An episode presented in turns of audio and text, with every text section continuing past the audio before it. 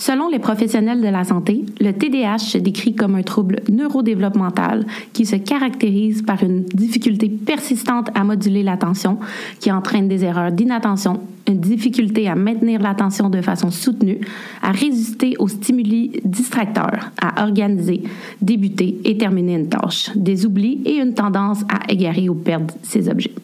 Pour moi, le TDAH, c'est ma joie de vivre, mon ambition à me surpasser, mon énergie sans fin, pour laquelle je suis reconnue, mais par-dessus tout, c'est mon super pouvoir. Je suis fière TDAH. Bienvenue à ce nouvel épisode de Fier TDH. Aujourd'hui, je reçois Camille qui est entrepreneur et Laetitia qui est euh, sur le marché du travail comme employée. En fait, ça fait longtemps que je voulais faire un épisode euh, avec autant euh, un entrepreneur que une salariée, quelqu'un qui est dans une entreprise qui est pas la sienne.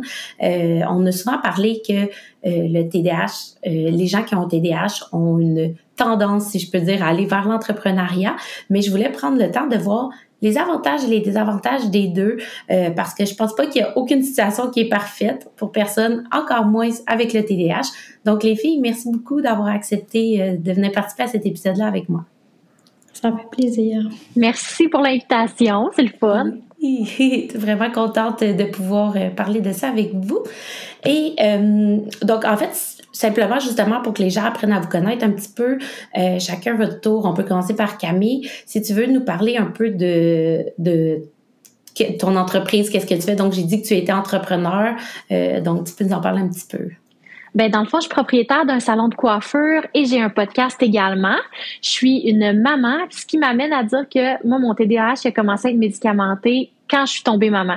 Donc, c'est là où tout s'est révélé. La vie d'adulte, c'était comme too much. C'est quand il a fallu que je gère un foyer que là, ça a explosé. Ça a toujours été là, mais c'est là qu'il y a eu un besoin. Sinon, j'ai 20 employés qui sont au 80% TDAH.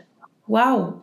Donc, c'est un sujet euh, qu'on parle énormément au salon euh, tout le temps. Tout est adapté selon nos selon nos tocs, selon nos hyper focus, selon on essaie de miser vraiment sur les forces de tout ça. Donc, euh, c'est un sujet que je trouve vraiment pertinent intéressant, puis c'est le fun que notre société commence à s'adapter aussi à tout ça. Là. ça fait peut-être un, un petit topo. Mon podcast, c'est sur l'entrepreneuriat, donc on reçoit principalement des entrepreneurs. Oui, super intéressant. Puis c'est sûr qu'on va reparler du fait que 80% de tes employés ont un TDAH. On va y revenir. Et toi, Laetitia, de ton côté?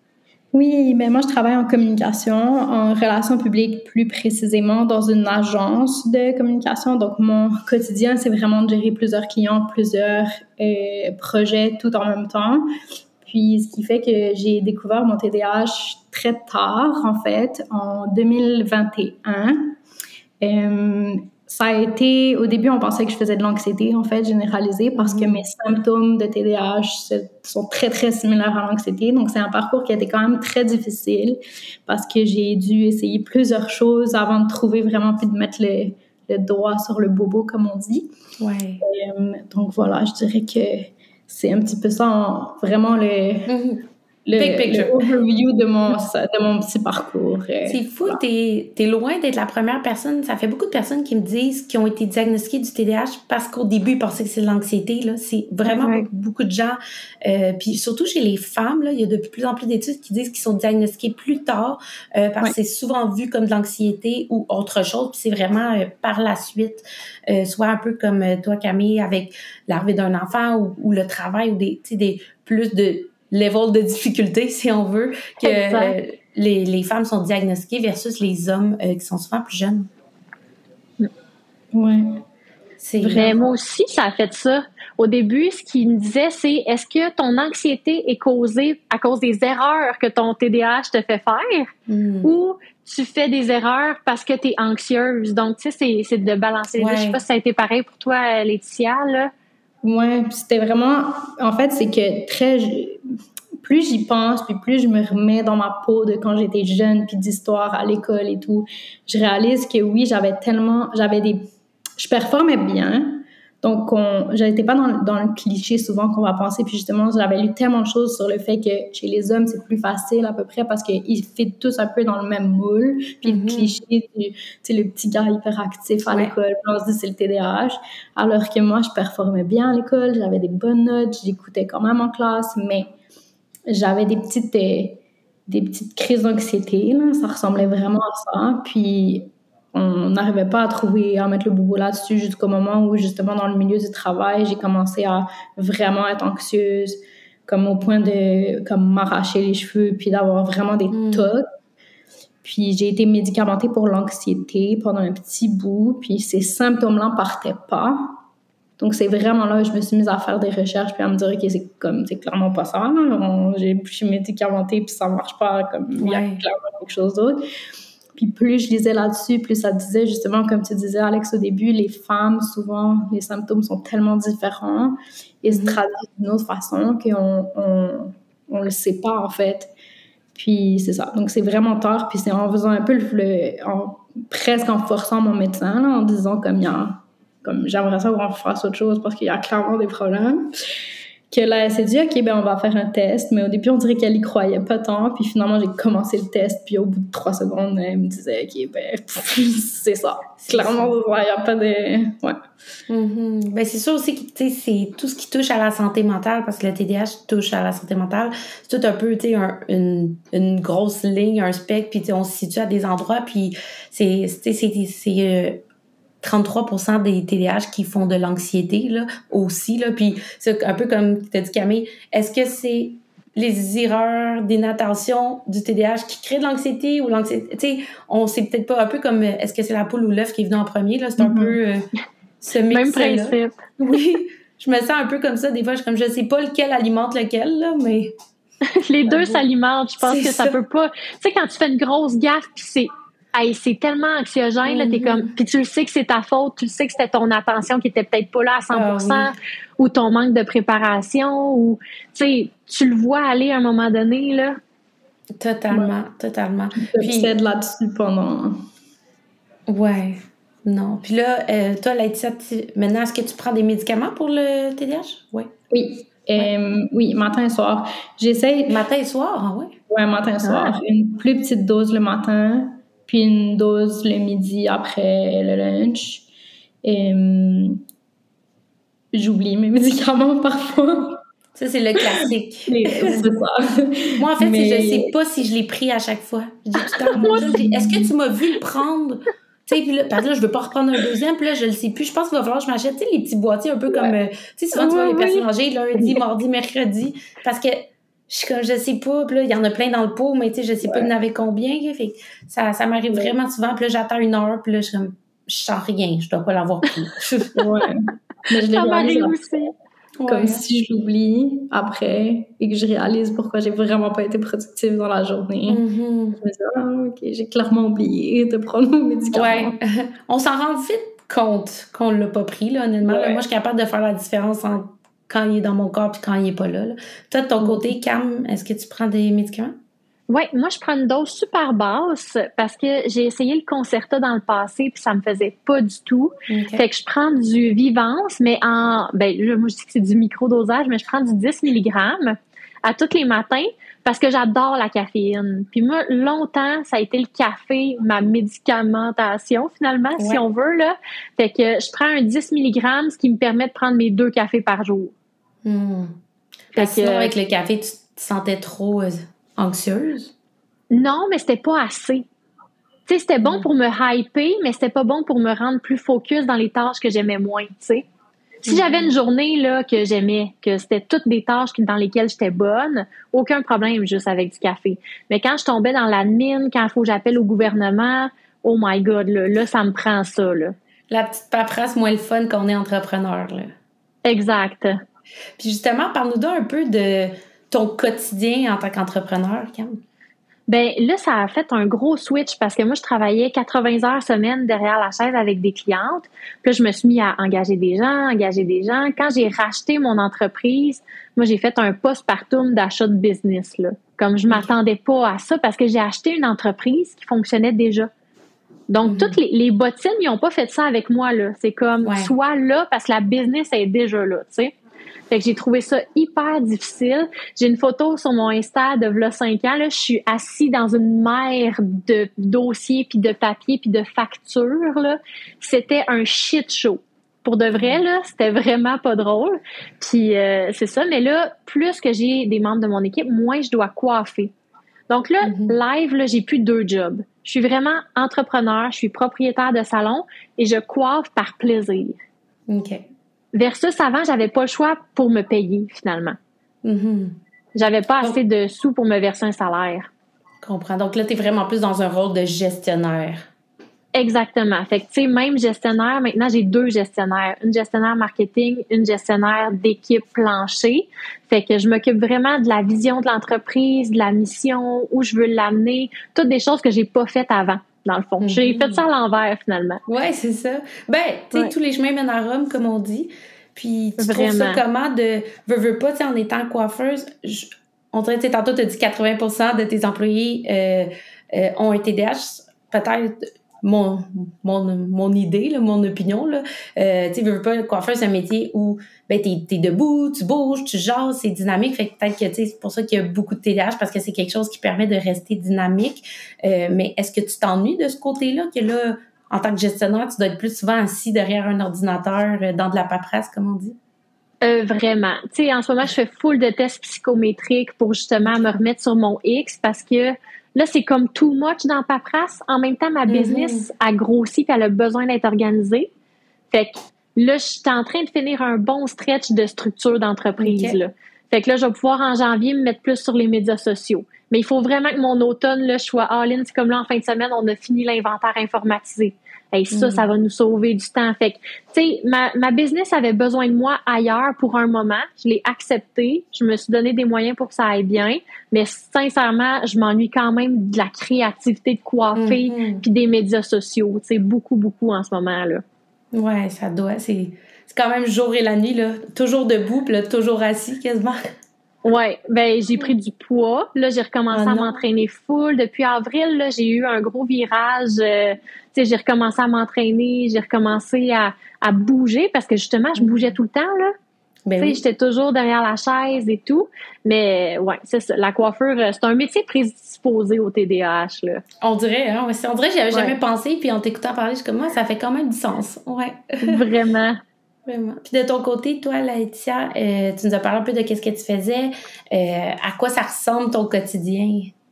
C'est vraiment pas un quotidien pour les gens qui aiment la routine. Donc ça, c'est bien parce que moi, ça me satisfait vraiment là-dedans. Mais c'est quand même un couteau à double tranchant parce que je mm-hmm. pense que quand on a un TDAH, on a quand même besoin d'une certaine structure. Puis mon mon quotidien ne m'amène pas nécessairement cette structure-là si moi, je me la donne pas à moi-même.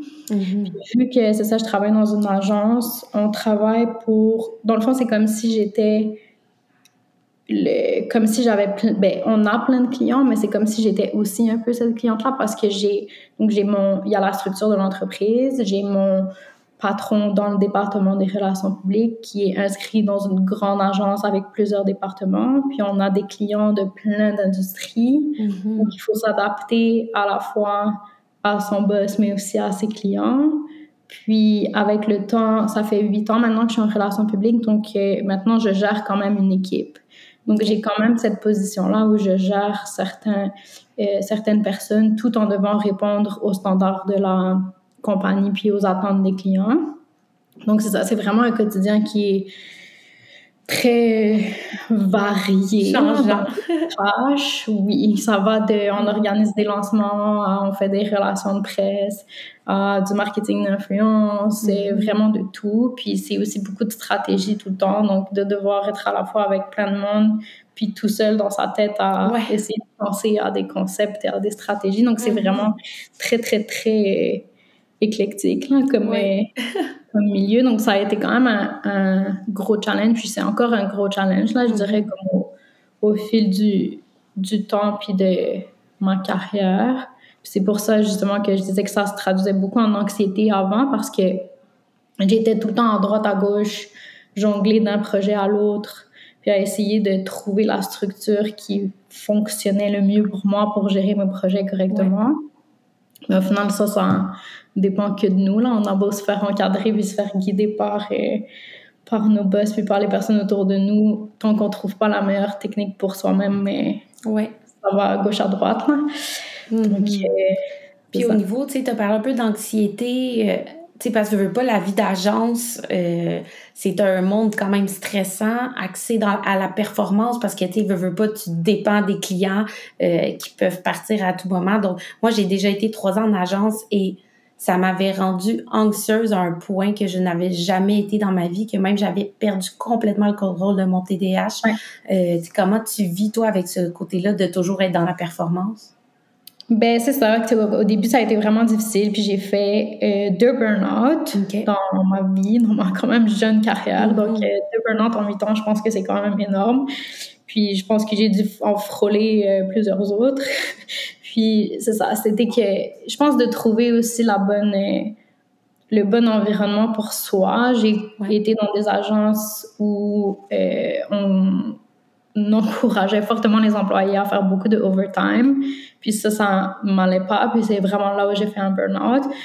Puis après, dans les dernières années, j'ai trouvé vraiment des endroits puis des gestionnaires qui étaient très euh, humains. Et je dirais que ça fait vraiment toute la différence. Mm-hmm. Puis ça aussi, c'est un peu un couteau à double tranchant parce que on se sent mal de dire comme ok, je vais juste quitter l'endroit si je suis pas bien et si ma santé mentale n'est pas mise de l'avant, mais à la fois c'est tellement important pour tout le monde, je pense. Si moi-même j'étais pas au top de ma forme et au top de ma performance, c'est pas bénéfique pour mes employeurs, c'est pas bénéfique pour mes clients. Exact.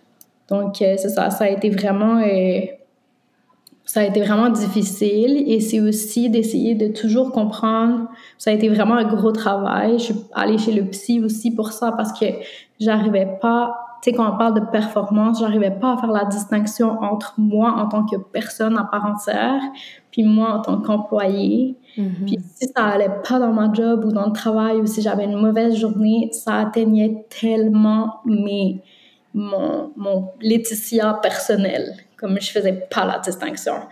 Donc c'était vraiment euh, difficile à ce, à ce niveau-là. Mais après, c'est sûr que d'avoir mis le doigt sur le bobo, puis d'avoir été diagnostiqué officiellement, d'être médicamenté, ça m'a vraiment aidé aussi de, à comprendre et à essayer de m'outiller aussi du mieux que je pouvais, je dirais, là, avec, euh, en m'informant du mieux, euh, du mieux que je pouvais, justement. Mais moi, j'ai une question. Tu sais, dans le fond, là, je vous écoute parler, puis être en agence ou ta job, c'est comme être entrepreneur. Tu es intrapreneur, finalement, dans ce que tu fais. Tu sais, tu as des responsabilités, tu as une équipe en dessous de toi, tu pas juste toi à gérer, puis tu as plusieurs clients. Fait que, tu sais, c'est une vie qui se ressemble un peu beaucoup quand même, là. Oui, non, c'est sûr. Après, je gère pas comme le tout le back-end et les, les finances. Et oui, je gère les budgets de mes projets, mais je veux dire, c'est pas je me suis souvent demandé, est-ce que je veux partir ma propre agence? Est-ce que je veux aller à mon mm-hmm. compte? Je, suis vraiment, comme tu disais tout à l'heure, le, cliché justement de la personne TDAH qui veut aller en entrepreneuriat puis commencer 300 millions de projets, c'est vraiment 100% moi. puis je me suis souvent demandé, mais en ce moment, justement, c'est un peu le, j'ai un peu le beurre et l'argent du beurre, là, dans le sens que c'est pas ma mm-hmm. compagnie. J'ai beaucoup de, de je, oui, je gère plusieurs choses au quotidien, mais si c'est pas toutes les finances et la, gestion des ressources humaines, tout ça, c'est pas. Si la compagnie va pas bien demain, euh, c'est pas tes finances personnelles que ça a fait. ça, ça me fait un degré de stress. Oh my God, mm. ouais. Non. ça, c'est vrai, par contre. Oui, totalement. Puis tu as parlé, euh, ben, c'est ça, que tu gérais une équipe, puis là, toi aussi, évidemment, Cam. Euh, je suis curieuse de vous entendre parce que moi, la première fois que j'ai eu à gérer d'autres humains, que j'étais responsable de leur tâche et tout, avec le TDA, je veux savoir comment c'était. Moi, j'oubliais de leur donner des tâches, faire des suites. Tu sais, j'étais tellement dans ma bulle. Puis là, des fois, je pourrais avoir des employés, puis même encore à ce jour, des fois, je suis comme, hey, ça fait tellement longtemps que j'y ai pas demandé ces projets, ou je suis tellement dans ma bulle que j'oubliais. Le pire, c'était des stagiaires. Tu sais, des stagiaires, faut que tu les files beaucoup. Euh, puis, je tombais complètement toujours un peu dans la lune et j'oubliais de, de, pas parce que je voulais pas, mais j'étais trop perdue euh, à ce niveau-là. Vous, euh, vous, ça se passe comment gérer une équipe? Ben, je peux commencer. Mettons, moi, il y a eu comme un espèce de. J'ai fait encore tout à l'envers un peu. Là. Moi, j'étais comme, je vais leader par l'exemple. Je vais être une bonne leader. Puis là, je me lisais plein d'affaires sur le leadership. Puis j'étais comme, ils vont faire pareil comme moi, me regarder faire. Mm. Comme, en oubliant totalement qu'ils ont toutes leurs personnalités différentes, toutes leur... Fait que, tu sais, en ce moment, ce que je travaille, c'est donner une structure puis de la mettre tellement claire que moi-même, j'aurais plus besoin de penser à leur faire des reminders parce que ce que tu as mm-hmm. vécu, moi, je l'ai vécu aussi vraiment beaucoup. Puis en ce moment, à 20 personnes, là, j'ai toujours l'impression d'en oublier une. Puis là, ma elle me pop. Puis je suis comme, oh mon Dieu, c'est vrai, elle m'avait parlé de tel struggle, je voulais l'aider, je voulais y envoyer tel document. ou Donc, mais j'ai des dossiers sur chacune des personnes. Puis tu sais, pas des dossiers genre de conduite, là, mais vraiment des dossiers comme, OK, elle a vécu tel struggle, telle affaire, je peux l'aider avec ci, ça. Puis ça mm. m'aide beaucoup, mais j'ai longtemps pensé que juste en lidant par l'exemple, euh, ça allait fonctionner, puis comme par magie, tout le monde allait faire leur job, tu sais. Ouais, je te comprends. ouais. Je pense que de mon côté, c'est vraiment. Ça dépend de la personne, c'est sûr aussi. Là. Comme tu dis, chaque personne a sa personnalité, puis chaque personne a son histoire. Mm-hmm. Euh, c'est sûr qu'on a des, des, formats aussi de suivi qui sont mis en place avec la rétroaction. Ça, ça passe vraiment par la compagnie. On n'a pas vraiment le choix de pas suivre ça. Donc, on le fait. Mais tu vois, même il y a deux semaines, je parlais à ma gestionnaire et on a réalisé qu'on a juste même pas fait l'évaluation de ce trimestre-là. Mm.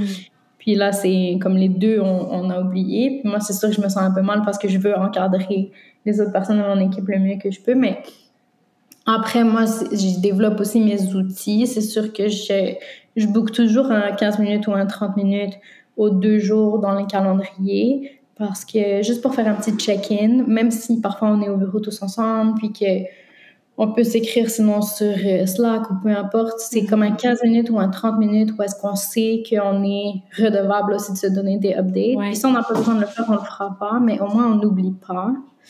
Donc euh, c'est sûr que moi, c'est ça j'aime bien aussi, ça nous permet de de garder notre petite euh, routine, puis de s'assurer que tout euh, suit son cours, parce que souvent, justement, on est tous en train de regarder nos trucs de notre côté, on oublie, mais là, de savoir qu'on a un 15 minutes ou un 30 minutes qui est vraiment très dédié juste au check-in, regarder où est-ce qu'on s'en va, s'assurer qu'il n'y a aucun projet qu'on oublie ou qui tombe en dessous des cracks, c'est ma façon en ce moment de fonctionner. Mais après, s'il y a des gens qui. Si quelqu'un arrive demain et me dit eh, je veux pas faire ça, ben on s'arrangera.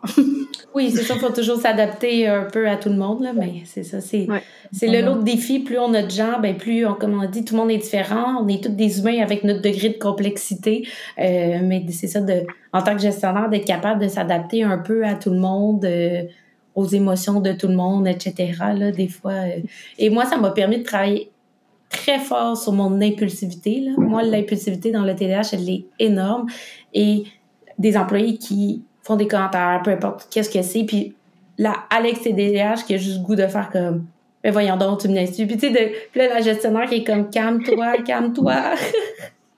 Ah oh non, moi ça je l'ai vécu là la semaine passée là, il y a quelqu'un qui a dit un commentaire, tu sais sur le coup de l'émotion, puis j'ai embarqué bien raide là. Tu sais, je suis pas mhm. sortie de mon corps, je suis pas restée calme, je suis juste rentrée dedans ben sais, ça arrive, l'impulsivité, justement. Puis après ça, je me revoyais, puis j'étais comme, elle était tellement dans l'émotion, c'est pas ça qu'elle pensait, là. Voyons, calme-toi, mm-hmm. là. Tu sais, t'avais juste à lui laisser le temps de se reposer, puis ça serait, ça se serait quasiment réglé tout seul, tu sais. Ben oui. Mais non. Moi aussi, l'impulsivité, c'était quelque chose de. je dirais que ça va vraiment mieux, puis je pense que la médication, puis. Ça je veux dire, chacun, si les, tu connais des gens qui veulent pas être médicamentés, puis c'est correct. Moi, j'ai juste accepté qu'à un moment donné, il fallait, comme c'était la seule solution. Mm-hmm. Puis je pense que ça m'a vraiment aidé, là, parce que aussi, dans, autant dans ma vie professionnelle, pareil, j'étais du genre à être, je suis très transparente, puis ça, ça n'a pas changé. Je pense que dans un milieu d'affaires, on est, on gagne tous à être transparent puis à être honnête, parce qu'au final, si on dit pas les choses, on changera pas puis ça avancera pas mais j'étais du genre à être très impulsive aussi, avec mes patrons aussi, et à pas nécessairement dire les choses de la bonne façon parce que justement, j'avais pas ce recul-là et je faisais juste embarquer avec mes émotions. Puis aussi, pareil de mon côté personnel, comme j'ai eu des relations où je me voyais puis on, se disait tout sans filtre, et aujourd'hui, ça a vraiment changé par contre du tout au tout. Là, je suis vraiment capable de prendre ce recul nécessaire puis d'évaluer un peu la situation avant de dire quelque chose. C'est sûr que ben, y a encore de la, misère. oui, je te comprends. Mais ben, il y a des jours qu'on est bon, il y a des jours moins bon. Je pense que veux pas, comme je dis on est des humains puis on sera jamais parfait aussi là, TDAH ou pas. Là. Puis je suis curieuse, Laetitia, est-ce que les gens à ton travail le savent que tu as un TDAH? Est-ce que tu le dis ou les gens l'ont compris? Hmm, je je suis dans ce travail-là depuis cinq mois. Je ne l'ai pas dit.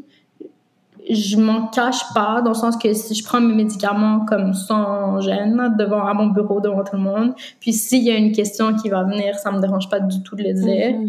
J'ai pas eu la nécessité, de le La conversation n'est pas venue, donc je l'ai pas dit.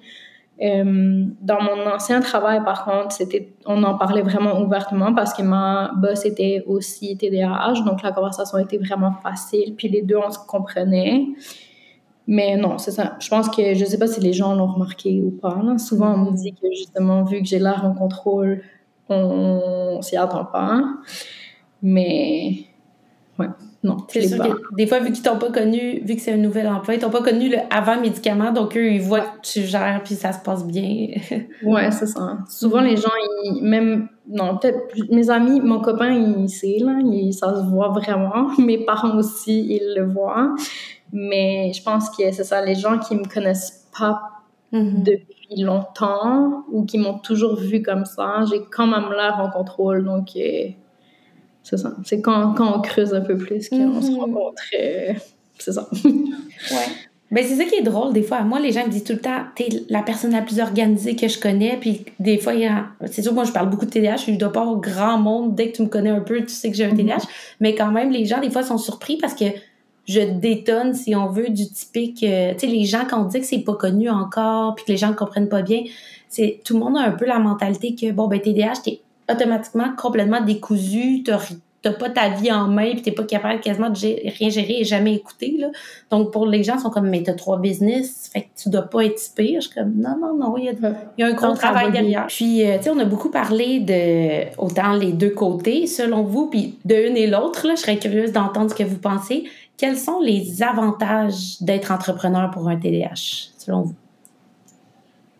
Ben moi, ce que je trouve, c'est que tu peux miser vraiment sur tes forces par toi-même. Tu dépends pas de quelqu'un pour te mettre sur ton X. Tu te mets toi-même sur ton X. Tu sais, moi, je suis une adepte de tests psychométriques à chaque fois que j'en fais un mm-hmm. nouveau. Dernièrement, j'ai fait le Clifton Straight. Je sais pas si vous le connaissez. Non, je connais Mais c'est malade, OK? C'est capoté. Dans le fond, chez l'humain, il y a 34 forces principales. C'est un psychologue qui a créé ce test-là. Fait qu'il a catégorisé les forces des humains. Puis quand tu fais ce test-là, tu as cinq forces principales sur lesquels tu devrais miser pour être sur ton X. Fait que là, en tout cas, moi, ma force principale, c'est restaurer, donc régler des problèmes, puis le sentiment d'être utile. Ça, c'est mon numéro un dans la vie. Fait que c'est pour ça, des fois, que j'attire des gens un peu brisés, ou tu sais, comme, mais ça pour dire que le test psychométrique fait en sorte que euh, tu, te, tu te connais toi. Tu te détaches un peu du TDAH, mais tu te connectes sur la personne tu sais, mm-hmm. sur tes forces à toi, parce que un TDAH va, peut avoir un hyper focus sur, euh, je sais pas moi, euh, la science, mais t'es TDAH, mais techniquement, t'es dans la science, fait que t'es pas dans, dans une catégorie qu'on mettrait là. Je sais pas si vous comprenez un peu ce que je veux dire, là, versus là, quand tu... C'est ça, là. Je me souviens pas c'est quoi la question, hein? On fait bien Typique, typique TDAH. Bon, on parlait des avantages d'être euh, ah, entrepreneur. Exact. Ben, c'est de se mettre soi-même sur son X, tu sais, d'apprendre à se mhm. connaître par soi-même. Puis je trouve que ça, c'est euh, c'est le fun. Tu dépends pas de personne pour te mettre où est-ce que tu as envie d'être, tu sais. Mm Super intéressant. De ton côté, là, même si t'es pas entrepreneur, mais qu'on dit tu es quand même entrepreneur ou qu'est-ce que tu penses? Euh? Ben, je pense que c'est ça aussi, là, comme, comme tu dis, de vraiment trouver le cadre qui fait que tu évolues et que tu deviens la meilleure personne possible en tant qu'employé ou entrepreneur. Là, tu mhm. peux te donner les, meilleurs outils ou créer ta propre structure parfaite pour toi-même. Donc, je pense que ça, c'est l'idéal. Ou le fait de justement peut-être qu'avoir, après je sais pas parce que justement c'est pas mon cas, mais d'avoir cette euh, vision globale d'une compagnie te permet peut-être d'avoir vraiment une meilleure compréhension et du coup que tout fasse plus de sens. Je sais pas. Mm. C'est vraiment, je, sais pas mon, mon cas, donc je, je sais pas, mais dans ma tête, quand je pense à être entrepreneur, je me dis que ça, c'est sûr que ça doit être, ou en tout cas, c'est ce qui m'attirerait le plus, justement, de, de ce style de vie-là. Ben, moi, c'est un peu ça. Puis, tu sais, aussi, ben, tu peux en fonction de tes forces, ben là, tu choisis tes tâches, tu choisis de t'entourer. Tu sais, c'est d'être mm. libre finalement. Mais autant être libre, ça peut faire peur aussi, là. Tu sais, il y a des jours que j'ai le vertige de ma propre vie, là. Tu sais, c'est comme, je me suis mis tout ça, ces épaules, OK, attends un peu, mais là, qui peut m'aider? Puis, tu sais, le brouillard mental, il revient quand même régulièrement aussi, là. Mm-hmm. C'est pas vrai qu'il n'existe pas. Exact, c'est ça. Puis de l'autre côté, selon moi, les avantages d'être euh, employé, salarié, c'est sûr qu'on a une petite partie. On a du stress quand même. Tu as du stress même en ayant un patron quand c'est pas ton entreprise, mais c'est sûr que, comme on dit un peu tantôt, tu n'as pas le stress financier de l'entreprise ou, comme on disait, le stress de devoir euh, subvenir aux besoins de d'autres familles, de dire, bon, ben, mm-hmm. si ma business fonctionne pas, il y a des gens qui dépendent du salaire que je leur donne pour nourrir leur famille, et ainsi de suite. Donc, c'est sûr que je pense qu'en entreprise, on s'enlève ce, peut-être ce degré-là de stress. Euh. Oui, ben tout le côté opérationnel aussi. Mm-hmm. de, je me dis de me concentrer sur mes tâches, c'est déjà assez pour le moment. Si je me rajoute d'autres, faut, c'est ça, faut que tu te donnes, c'est sûr, tellement d'outils pour réussir et être encadré. J'ai l'impression que si moi, je me, me lançais en business demain, puis c'est pas que je veux pas, là. Honnêtement, j'ai, mm-hmm. comme, comme je disais tout à l'heure, j'ai toujours 300 millions d'idées qui me passent à travers la tête, mais tu es responsable de chacune des étapes et chacun des moments. Puis je me dis, si tu en oublies un ou que tu sautes une étape, est-ce que ça va fonctionner quand même? Parce que je pense que dans mon quotidien, après ça, je pense que ça dépend aussi des personnalités, mais je suis du genre à un peu à comme go with the flow, comme on dit, à, aller voir, suivre le courant. Mais est-ce que ça marcherait vraiment pour avoir une business? Je sais pas. Je pense que oui. Ça dépend quoi? Ça dépend quel type, tu sais. Mm-hmm. Puis je pense qu'en tant que TDAH, on en a parlé brièvement, mais le hyper focus, euh, c'est quelque chose qui est vraiment gros. Puis normalement, normalement, je dis, quand tu te pars en affaires, ben, c'est dans un domaine, une industrie qui te passionne, tu sais, que mm-hmm. tu es censé avoir quand même un certain intérêt euh, si tu fais bien les choses. Donc, c'est sûr que c'est peut-être plus facile d'avoir l'hyper-focus. Puis là, de moi, il y a des choses qui, avant me lancer en affaires, je m'étais dit, jamais je ferais ça. J'haïssais les chiffres, juste comme faire un quasiment 2 plus 2 me donnait la migraine, là, tu sais, quasiment. Puis maintenant, je sais pas, quand c'est, vu que c'est ma business, on dirait que j'adore les chiffres maintenant. Je suis devenue tellement comme juste focus à aider ma business que je le vois plus comme, tu sais, des mathématiques plates. Parce que tu as mis un sens probablement à tout ça aussi. Tu le comprends. Mm-hmm. Je sais pas vous, mais moi, j'aime vraiment comprendre le pourquoi du comment. Ouais. Pourquoi est-ce que je fais ça? Où, est-ce où ça va me mener? J'ai besoin d'avoir cette vision un petit peu à, à long terme. Donc, je pense que le fait que tu puisses vraiment associer tes chiffres à ta business et à quelque chose de concret, c'est motivant aussi. Mm-hmm. Je pense que c'est ça qui aide des fois d'être entrepreneur. Tu sais, dans les avantages, c'est de un peu le contrôle. Moi, je m'en souviens avant quand j'étais dans des entreprises, euh, puis j'avais des patrons, je me disais, j'avais tellement d'idées justement, puis j'étais pour la business, puis je la prenais à cœur comme c'était ma business, puis je on pourrait faire ça, essayer ça, puis au final, t'as pas le dernier mot, puis c'est correct, c'est pas ta business, mais je trouvais ça difficile, moi, justement, de être dans mes tâches sans savoir on s'en allait où puis c'était quoi le futur. Tu sais là, je sais pas toujours c'est quoi le futur en tant qu'entrepreneur, mais j'ai un peu plus un contrôle sur où est-ce qu'on peut aller. Exact. Mais ils disent, hein, choose your hard, là. Tout est difficile. Il faut juste que tu le mm-hmm. choisisses puis que tu sois conscient que tu le choisisses, tu sais. Fait que euh, moi, je trouve que ça fait full de sens qu'est-ce que tu dis. Puis moi aussi, l'hyper-focus, on n'a pas parlé, mais c'est une grande force là, du TDAH. Là. Et moi, quand j'aime faire quelque chose, je le fais all-in, puis c'est bien fait, puis c'est ça à coche, puis c'est à mon goût. Là. Fait que... Euh, puis là, t'es ça change avec le temps. pas des on dirait oui. que moi, je peux travailler 8 heures non-stop. Ah, ben oui, là. Non, non, ça devient. Tu... Mais moi, j'appelle ça tomber dans ma zone, là, puis quasiment comme être drogué toi-même, là. Tu sais, moi, je, je sais pas vous, mais personnellement, je peux pas faire de drogue dans ma vie parce que ça me fait pas. On dirait que juste dans ma vie normale, c'est comme si je me le donne toute seule, ce high-là, quand je tombe justement en hyper-focus ou dans quelque chose que j'aime vraiment, tu sais. Mm ben, je peux comprendre, tu sais, moi, des fois, je suis tellement énervée, puis il y a déjà des gens qui m'ont dit... Euh, euh, donc, quel genre de drogue tu fais? Je suis comme, moi, je suis high on life, tu sais. Exact, mais carrément, là. Fait que ça, c'est un bel avantage, là, quand même. Mm-hmm. Mm-hmm. C'est sûr qu'on a une énergie, il y a l'hyperfocus, mais une énergie aussi Euh, des fois, ça devient essoufflant, là, puis des fois, on peut virer overwhelmed, mais on a quand même une énergie qui est plus grande que la moyenne. Là. moi, je peux fonctionner à pas beaucoup de sommeil, je peux tout le temps... Tu sais, que j'ai dormi 6 heures ou 8 heures, j'ai la même énergie, puis je suis là dans mes projets. Oh, moi, non. Non. Non? non, non, Moi, je suis le genre de personne qui a besoin de dormir 10, 11 heures. 10, 11 heures? Ouais, ouais. Sinon, quand je, même. je vais fonctionner quand même parce que j'ai pas le choix, mais mes symptômes d'anxiété vont revenir vraiment beaucoup. Hmm. Si je dors pas, et, ouais, je deviens vraiment anxieuse. Si je fais pas de sport aussi, c'est ça quand j'étais petite, quand je suis, quand j'étais bébé, là, mon médecin il disait à mes parents, là, faut lui faire faire du sport, faut lui faire faire du sport. Puis j'ai jamais compris pourquoi, mais je me rappelle toujours de mes parents qui me disaient, il faut que tu fasses du sport, vraiment. Puis comme le médecin nous l'a dit, mais aujourd'hui je me regarde puis je me dis, mais c'est clairement ça, parce que moi c'était ma façon de canaliser mon énergie puis de fonctionner mieux à l'école puis dans le travail. Puis dès que j'arrêtais le sport, ça partait dans tous les sens. Dès que j'avais pas une routine de, sommeil correcte, ça partait dans tous les sens. Donc non, moi, je fonctionne pas avec 6 euh, heures de sommeil. c'est peut-être mieux. ben, ben oui, c'est ça. Mm-hmm. Mais je sais pas si c'est justement là la différence entre les types de TDAH, ceux qui sont entrepreneurs ou ceux qui aiment avoir un cadre un petit peu plus, tu sais d'être dans la routine et tout, euh, ça doit faire quand même. Ben, je dis ça, mais en même temps, tu sais, comme tu le nommais, Alex, toi aussi que tu es full organisé, puis moi aussi, je suis full organisé. Fait qu'on a quand même peut-être ce besoin-là un peu de routine, mais différemment. Moi, j'adore ma routine. J'ai besoin de routine, puis c'est difficile parce qu'en tant qu'entrepreneur, tu peux pas toujours en avoir une.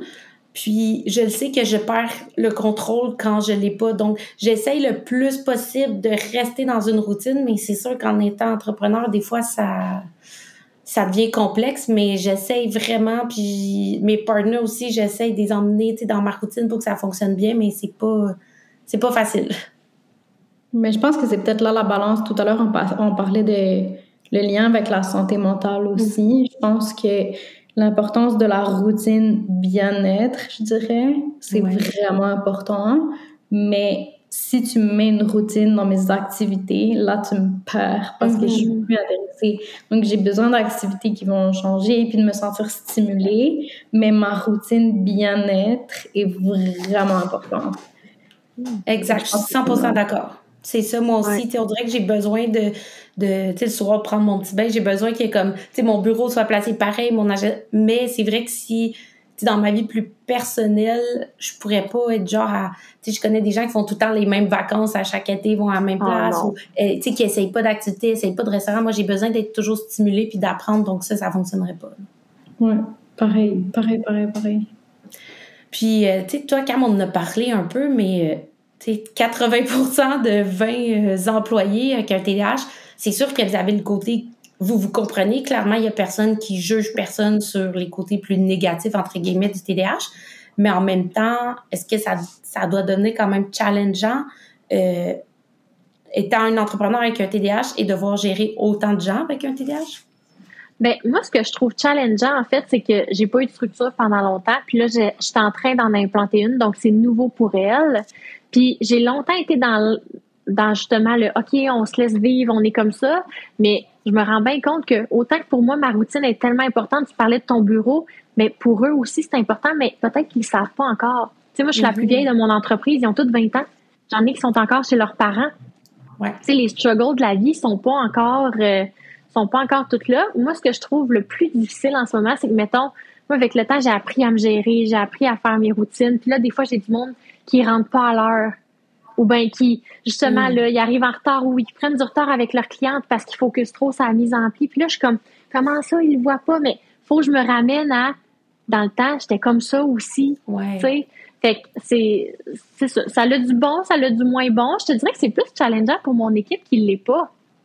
Oui, c'est ça aussi hein, que je c'est Nous, c'est comme le contraire, en fait. C'est comme le 20% qui n'est pas TDAH nous trouve overwhelmant, là hey, ils nous trouvent intense, puis c'est comme, oh mon Dieu, là, je travaille avec tel, tel, tel, ça va être le bordel. C'est comme, c'est souvent, en fait, c'est plus le contraire. Fait on est dans un espace de non-jugement, mais des fois, ça arrive, là. Comme, dans le feu de l'action, puis tout ça, quelqu'un d'hyper organisé ou quelqu'un qui est pas TDAH du tout, qui a son plan de match de fête, puis quelqu'un qui part dans un projet créatif, qui prend du retard dans toute sa soirée, tu sais, c'est quand même euh, un gros défi, je dirais, de combiner les deux, mais à l'inverse. Oui. Ben c'est vrai, ça devient quasiment. Habituellement, c'est les TDAH qui sont de minorité, mais là, ça devient comme les, les neurotypiques qui sont une minorité. Là. Exact. Mais tu sais, l'anxiété, moi, je pense qu'en ce moment, mettons, c'est une épidémie. Là. Dans mon équipe, il n'y a pas personne qui m'en a pas parlé. sais, dans les cinq, dans les trois dernières années, là, je dirais que 95 de, des gens en entrevue qui me disaient je fais de l'anxiété ou je suis TDAH. Les, ils nomment dans les entrevues, là, ils disent. Quand ils disent TDAH, comme bienvenue dans le club, t'es une vraie coiffeuse, ah oui, à maison, tu sais. Puis quand ils me disent je fais de l'anxiété, des fois j'ai le goût de dire OK, ben quel moyen tu prends pour t'en occuper? Qu'est-ce que tu fais pour toi? Comment elle fonctionne ton anxiété? Est-ce que tu la connais? Mais au début, j'étais quand même jugeante, là. J'étais quand même jugeante, ça fait pas longtemps que je juge plus ça, là. Tu sais, comme, pourquoi tu te définis comme anxieuse? Définis-toi comme humain, mm-hmm. Seigneur, là. J'avais le goût des shaking de même, là. Puis, tu sais, de, de pas mettre un, justement, de se mettre dans une boîte, tout, ben, moi, je suis anxieuse. Mais j'avais le goût juste de leur dire, ben, si tu le dis à tout, à la personne en entrevue, tu vas l'être quatre fois plus, tu sais. Mais c'est ça, là, mm-hmm. j'apprends vraiment à, mieux connaître les autres, puis comment ça fonctionne, puis comment chaque personne, euh, comment chaque personne est différente. Mais je pense que c'est ça, que tu sois neurotypique ou neuroatypique, euh, tu es un humain, là. C'est comme je pense que c'est ça, tu sais, peu importe si tu as un TDAH ou pas. On sait, tu dans les trois dernières années, tu as dit, tu sais, la COVID, je pense, a changé beaucoup de choses pour vraiment beaucoup de gens. Euh, il y a plein de gens, justement, qui avaient jamais fait d'anxiété, qui là, tu sais, ton quotidien a été complètement chamboulé. Euh, ça a changé aussi notre vision de la vie, de OK, d'être enfermé à la maison, mais est-ce que ça va réarriver? Moi, je pense souvent à ça. Je me dis, ça va-tu réarriver? Puis là, pour ma business, ça va être quoi? Puis, tu sais, je me crée une anxiété qu'avant, j'avais pas, là. Jamais je me disais... Euh, ah, il y a des chances que ma business arrête parce qu'on va être enfermé à la maison. au pire, ma business va arrêter, mais pas parce qu'on est barricadé à la maison. Exact, c'est tellement vrai, là. Ouais. Mais je trouve ça fou que tu dises que les gens les te le disaient directement, mais à la fois, je, tu je sais pas si c'est positif ou négatif, je comprends ton point quand tu dis, mm-hmm. eh, ben là, comme tu définis pas toi-même là-dedans, à la fois, je trouve ça beau aussi d'être capable d'en parler puis de que de plus en plus de monde soit capable ouvertement de le dire. Comme personnellement, moi, c'est sûr qu'il y a toujours cette part de moi qui me dit est-ce que si je le dis, la vision de mon employeur va changer? C'est comme là, personne le sait, ben cool. Mais est-ce que si demain il le sait, il va me regarder puis il va se dire oh, ben là, ok. Puis si je fais une erreur, comme le mettre sur le dos des. Mm-hmm de, du TDAH, alors que dans le fond, c'est peut-être que j'ai juste une courbe d'apprentissage normale, tu sais, je sais pas. Et que tout le monde fait des erreurs, TDAH ou pas, puis des erreurs d'inattention. J'ai l'impression que dans le corpo, c'est moins accepté. Je sais pas si c'est parce que, tu sais, dans le domaine de la coiffure, c'est un domaine que les gens bougent tellement, puis, ben oui. il y a de la performance, mais c'est quand même différent, euh, versus, tu sais, dans le job euh, corpo, tu sais, de bureau, ou euh, surtout, là, en agence, des milieux comme ça, où c'est vraiment, t'es évalué sur ta performance, euh, j'ai l'impression que c'est comme plus difficile. Moi, je m'en souviens, quand j'ai commencé à travailler, mes parents me disaient, dis-le pas que t'es TDAH. Puis c'est pas parce qu'ils voulaient que j'aie ah, honte. Mes parents, tu sais, ils me disaient toujours, tu sais, de la semaine, puis ma mère est TDA, tu sais, mais ils disaient, tu sais, peut-être qu'il y a des gens qui t'engageront pas si tu le dis, parce que, tu sais, mm-hmm. les gens ont une vision de, ben, un TDAH, les gens pensent quasiment que c'est des gens paresseux, que tu vas faire des erreurs, tu vas leur coûter de l'argent, etc. Donc, moi, pendant longtemps, j'avais peur de dire ça, là, au travail, mais c'est mm. fou, ça, pareil. Mais moi, j'avoue que des fois, je suis un peu jugeante dans le sens où ça peut pas être une excuse. Non. Pour des trucs, pour des trucs de routine ou justement euh, arriver en retard ou oublier certaines choses constamment. Moi je suis une personne qui croit beaucoup en l'évolution puis le self-awareness, d'apprendre à se connaître vraiment soi-même. Mais c'est ça, le trois ans, peut-être que je jugeais plus ça. Aujourd'hui, c'est plus comme, OK, merci de me le dire, mais après ça, je suis vite dans quelles actions t'as pris. Mm-hmm comment je peux t'aider là-dedans? Comment t'aimes être accompagné par rapport à tout ça pour pas rester dans le il y a juste ça qui existe? Mais c'est vrai que, tu sais, avec le podcast, là, dernièrement, nous, on reçoit beaucoup de gens dans le corpo, là, puis oh mon Dieu, que j'ai peur de faire une faute d'orthographe ou de dire un mot de trop ou d'être un peu trop éclaté. Puis mm-hmm. moi, puis Claude, ma partenaire, tu sais, Claude est full dans le monde corpo, là, genre, tout est sacoche, tout est organisé, puis hey, moi, je suis tellement différente. Mais c'est ça qui fait qu'on fait un beau duo. Par contre, souvent, c'est la première fois que je comprends un peu ce que vous nommez, là. Que t'as pas le goût d'être, tu sais, la petite neurone qui sort la question, là, pas rapport, qui mettrait mm-hmm. l'invité super corpo mal à l'aise ou quelque chose, Ouais. Ou moi, j'ai toujours peur dans les podcasts, je suis sûre que tu vas me comprendre, mais de, de zone out pendant que mon invité parle. Puis là, de faire comme, oh my god, on était. Ça, ça m'est déjà arrivé dans des podcasts. c'est sûr, j'ai un podcast sur le TDAH, fait que les gens sont très euh, compréhensifs. Puis même mes invités, des fois, un peu comme tu dit, ah, c'est quoi je disais, j'étais rendu où? Mais ça m'est arrivé là, de zone out puis de comme, je sais même plus de quoi qu'on parle, puis je, suis plus capable d'enligner une question. Là, ça devient. Mais c'est stressant, toi. Tu sais, t'as pas un podcast là-dessus, mais est-ce que ça t'est arrivé, tu dans des business meetings avec des clients, puis là, tu fais une présentation, puis là, dire, hey, faut pas que je perde mon idée, là? Oui, vraiment. Je pense que de me con... je sais même pas comment je fais là, mais me concentrer, c'est quand même un challenge. Et surtout si c'est long, là, comme des longs meetings, mm-hmm. comme de trois heures, là, où tout le monde parle. C'est sûr qu'il y a un bout où je vais être perdue ailleurs. Euh, mais sinon, ouais, je pense que j'ai quand même la chance là-dessus aussi. Après, ça dépend du type de meeting, du type de client. Oui, je suis dans un milieu plus encadré, puis plus corpo, mais je suis quand même dans une agence qui est très créative. Donc pour ça, j'ai l'impression que, puis de ce que je vois, tu sais, on est très, on est très laissé libre, mm-hmm. comme on peut être qui on veut, puis je pense qu'on n'est pas jugé. Je pense qu'il y a certaines barrières qui viennent de moi-même, mais toute mm. seule. Puis justement, tu sais, Alex, comme tu disais avant, on disait, oh, le dis pas parce que peut-être que les gens ne voudront pas t'engager et tout. Puis je pense qu'il y a cette petite voix que j'entends derrière mm. moi.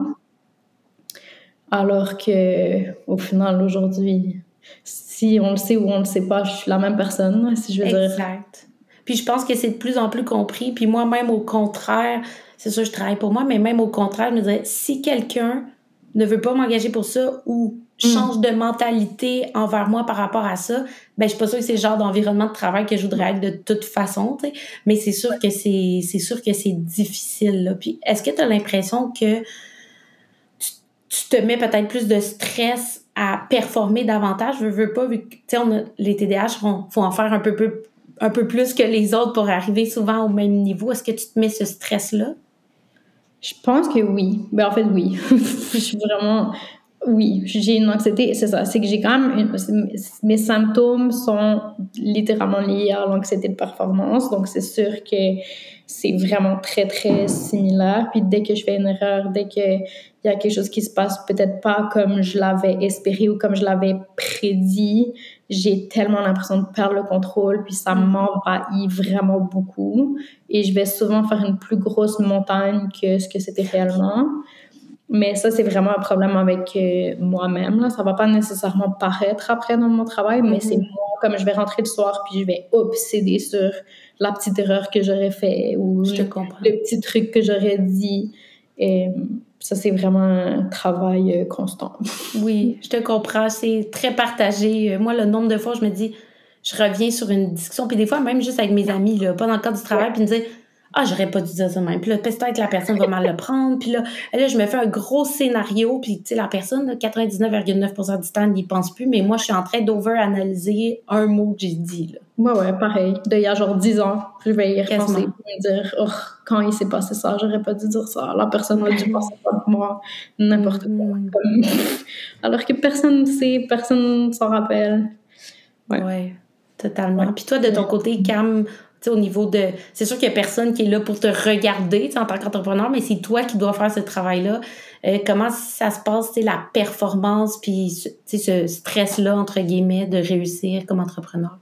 Hey, ça se passe tellement mal. C'est vraiment difficile pour de vrai, là. Genre, moi, c'est les médias sociaux, ça me casse, là, bien raide, là, de mm-hmm. regarder qu'est-ce que les autres font, leurs beaux posts et tout. Tu sais, comme dans les deux dernières semaines, j'étais dans l'inventaire puis un changement de banque, OK? Zéro mm-hmm. médias sociaux. tout ce que je faisais, c'était de regarder qu'est-ce que les autres entreprises faisaient pour que leurs médias sociaux soient au top, puis tout ça, mais c'était pas le moment de regarder ça. T'avais pas de temps pour faire ça tu sais, il y avait. Fait que moi, ça, c'est un gros, gros struggle. Puis, tu sais, justement, là, tu parlais, mais je relate 100% à ce que tu disais, là, Laetitia. Tu sais, comme le soir, tu te dis, hey, mais aujourd'hui, j'aurais pu faire ça de telle manière. J'aurais pu faire ça de telle manière. Puis, tu t'over-analyses. C'est ça qui fait qu'on est des, mm-hmm. souvent des overachievers. Par contre, ça vient avec un, un espèce de petit coup de pelle là, qui. Euh, c'est sûr que moi, pour contrebalancer ça, ce qui m'aide beaucoup, c'est mes animaux puis ma famille. C'est comme les enfants, ça te ramène au moment présent solide. T'as même plus le temps d'y penser. Puis j'ai un chien, puis un cheval, puis ça, même principe, c'est des réflecteurs d'énergie, ces animaux-là. Là. Mm-hmm. Si tu es anxieux, le chien va se mettre à agir différemment ou le cheval complètement disjoncté aussi. sais. Fait que c'est des gros miroirs, puis ça me ramène beaucoup au moment présent, mais l'anxiété de performance, là, moi, c'est dans le tapis bien raide. Là. Mm-hmm. Mm. C'est vrai ce que tu dis sur les animaux. Là. Moi, quand, quand j'avais la j'avais ma, ma, chatte que j'avais depuis j'avais 12 ans, là, puis elle est décédée euh, il y a un an, elle avait 19 ans, oh. puis euh, euh, là, j'ai adopté deux petits chatons frères il y a quelques mois, puis les, pendant huit mois, là, et c'était le seul huit mois dans ma vie que je n'ai pas eu d'animaux. chez mes parents, on a toujours eu deux, trois, quatre, cinq animaux, et c'était les premiers huit mois, puis je commençais à être anxieuse, là, comme vraiment beaucoup. En général, je gère quand même bien mon anxiété. Je fais de l'anxiété de performance, mais pas tant sur le reste. Et là, je me sentais toujours plus stressée, toujours plus anxieuse. Euh, dans le travail aussi, j'avais l'impression que je performais pas bien, puis j'avais l'impression que j'étais moins focus dans mes business parce que je pense que je me posais trop de questions. Puis quand j'ai adopté euh, les deux petits chatons, on dirait que veux pas en plus deux petits chatons, ça traînait déjà un peu comme tu dis, pas comme c'est pas comme un enfant enfant là, mais tu sais j'arrivais à la maison, oui, puis j'avais pas le choix de m'occuper des deux chatons qui voulaient courir partout puis qui voulaient en manger, puis là je décrochais, puis ça me permettait de vraiment comme reset ma journée, tu sais, de passer du temps avec les chats, puis ça m'a permis de vraiment redescendre mon anxiété parce que là, quand j'étais dans le moment présent avec les, et quand je suis encore dans le moment présent avec les chats, on dirait que je j'arrête de stresser sur ce qui s'est passé, ce qui s'est dit aujourd'hui. Ouais, moi c'est la c'est la seule affaire qui marche. Tu sais, c'est la seule mm-hmm. chose qui, que je dis automatiquement si je vais prendre une marche avec mon chien, je décroche. Automatiquement si si je vais à l'écurie, je décroche, tu sais. Mm. Mais l'anxiété la zoothérapie. Ben oui, je suis sûre qu'ils le font naturellement là. Fait que justement, j'ai fait venir une éducatrice canine dans la maison, puis tu sais, ils suggèrent de pas dormir avec les chiens ou avec les animaux, sauf dans le cas où tu fais de l'anxiété, c'est vraiment recommandé de dormir avec un chien. Mmh, ouais. Puis toi, de... mon chum. Ah, t'as pas d'animaux, toi? Ouais, on en a. OK. Mais on a deux chats, un chien. Et le chien, on lui dit tout le temps, il a une cage qui est ouverte. Mmh. Mais parce que sinon, on a deux chats, un chien sur le lit, c'est beaucoup. ouais. je veux dire, il faut que le chien il reste avec nous. ça va être bon pour mon anxiété. C'est bon ça pour, mon anxiété. Ouais. ouais, non, c'est ça. On garde, on utilise ce qu'on peut, hein. Ouais. Ben oui, Mais il y en a justement des chiens de service, je pense que ça s'appelle, si je me trompe pas. Puis des gens qui font euh, euh de la, de l'anxiété quand même, je veux dire grave entre guillemets, là, à haut mm-hmm. niveau, et qui peuvent emmener leur chien avec eux justement parce que ça les, ça les calme. Mm-hmm. Mm. c'est tellement intéressant. On aurait pu clairement parler longtemps, là, les trois ensemble, de, de toutes les sphères. En terminant, la question que j'adore poser à tout le monde, qu'est-ce qui vous rend fier de votre TDAH? Hmm. Bonne question. ça peut être comme un mix de. Tu sais, si c'est pas une chose, ça peut être un mix de quelques petites choses. Um, je te dirais. Je sais pas si c'est ce qui me rend fière de mon TDA. Je pense que je suis vraiment heureuse de voir qu'on est capable d'en parler aujourd'hui mm-hmm. aussi ouvertement. Je pense que ça me pousse toujours à justement me me surpasser aussi, mais de façon positive. Tu sais, Camille, quand tu disais ça peut pas être une excuse, je pense que je l'ai tout le temps comme en arrière de ma tête. Puis pour tout dans ma vie, là, peu importe ce qui se passe, je me dis toujours c'est correct que tu vives tes émotions d'une façon ou d'une autre, ou que tu. Peu importe ce qui se passe, mais tu peux pas juste t'enfermer là-dedans. Il faut toujours que tu essayes mm-hmm. de trouver une solution pour aller mieux puis passer par-dessus ça. Donc je pense que c'est de m'être découvert au final à travers tout ça, puis de pas m'être laissé abattre, puis de juste mettre, dès qu'il y a quelque chose qui va pas, mettre ça sur le dos et de, de mon TDAH. Je trouve que c'est quand même une belle réussite au final. Totalement. Ok, je dirais, je dirais ça. C'est super, puis tu as tout à fait raison. Moi, je le dis tout le temps, d'avoir un diagnostic peut te permettre de mettre le doigt mm-hmm. sur, sur la chose, mais ça faut pas que ça devienne une excuse comme vous disiez toutes les deux tantôt. Euh, c'est une explication, mais ensuite il mhm. faut mettre des actions en place, un peu comme n'importe quel humain sur n'importe quel trait. Je pense qu'il faut apprendre à, euh, euh, à s'améliorer là dans tous les traits de notre personnalité. Puis ça, c'est TDA ou pas. Là. Mhm. Exactement. De ton côté, Cam? Euh, je dirais, je pense que c'est la créativité que ça m'apporte. Mm. Tu sais, où est-ce que ça m'a apporté? Tu sais, j'ai travaillé fort, puis je, je sens pas que j'ai travaillé si fort. Tu sais, comme en termes d'heures, en termes de... Tu sais, tu parlais là, justement de le manque de sommeil et tout. Puis, mais quand je suis focus sur quelque chose, là, moi, mon hyper focus, c'est ça, c'est ma zone. Là. Je suis tellement bien là-dedans. C'est comme, je me sens vraiment reconnaissante de pouvoir tomber. Que quand j'aime quelque chose, là, je tombe dedans. Puis de vivre ça, de vivre intensément. Je pense que c'est ça qui me rend fière d'être TDAH. Mm-hmm. Mm-hmm. Tellement. Je 100% d'accord. Il y a tellement plein de beaux côtés euh, au TDAH. Puis, comme j'aime souvent dire, peu importe ce qu'on a dans la vie, qu'on soit TDA ou pas, tout le monde a quelque chose qui doit travailler. Donc, arrêtez de voir le négatif du TDAH, puis de focuser sur le positif, parce que de toute façon, tous les humains ont du négatif à travailler. Donc, arrêtez de se taper sur les doigts euh, pour ce côté-là, puis voir tous les beaux côtés positifs du TDAH, parce que quand on veut les voir, il y en a beaucoup. Mm-hmm. Très d'accord. Oui. Ben, je vous remercie beaucoup, les filles, euh, pour votre temps aujourd'hui. Je sais que vous êtes toutes les deux très occupées. Euh, je vous remercie pour votre temps. C'était une superbe conversation en votre compagnie. Et pour les gens qui nous écoutent, on se reparle dans un prochain épisode.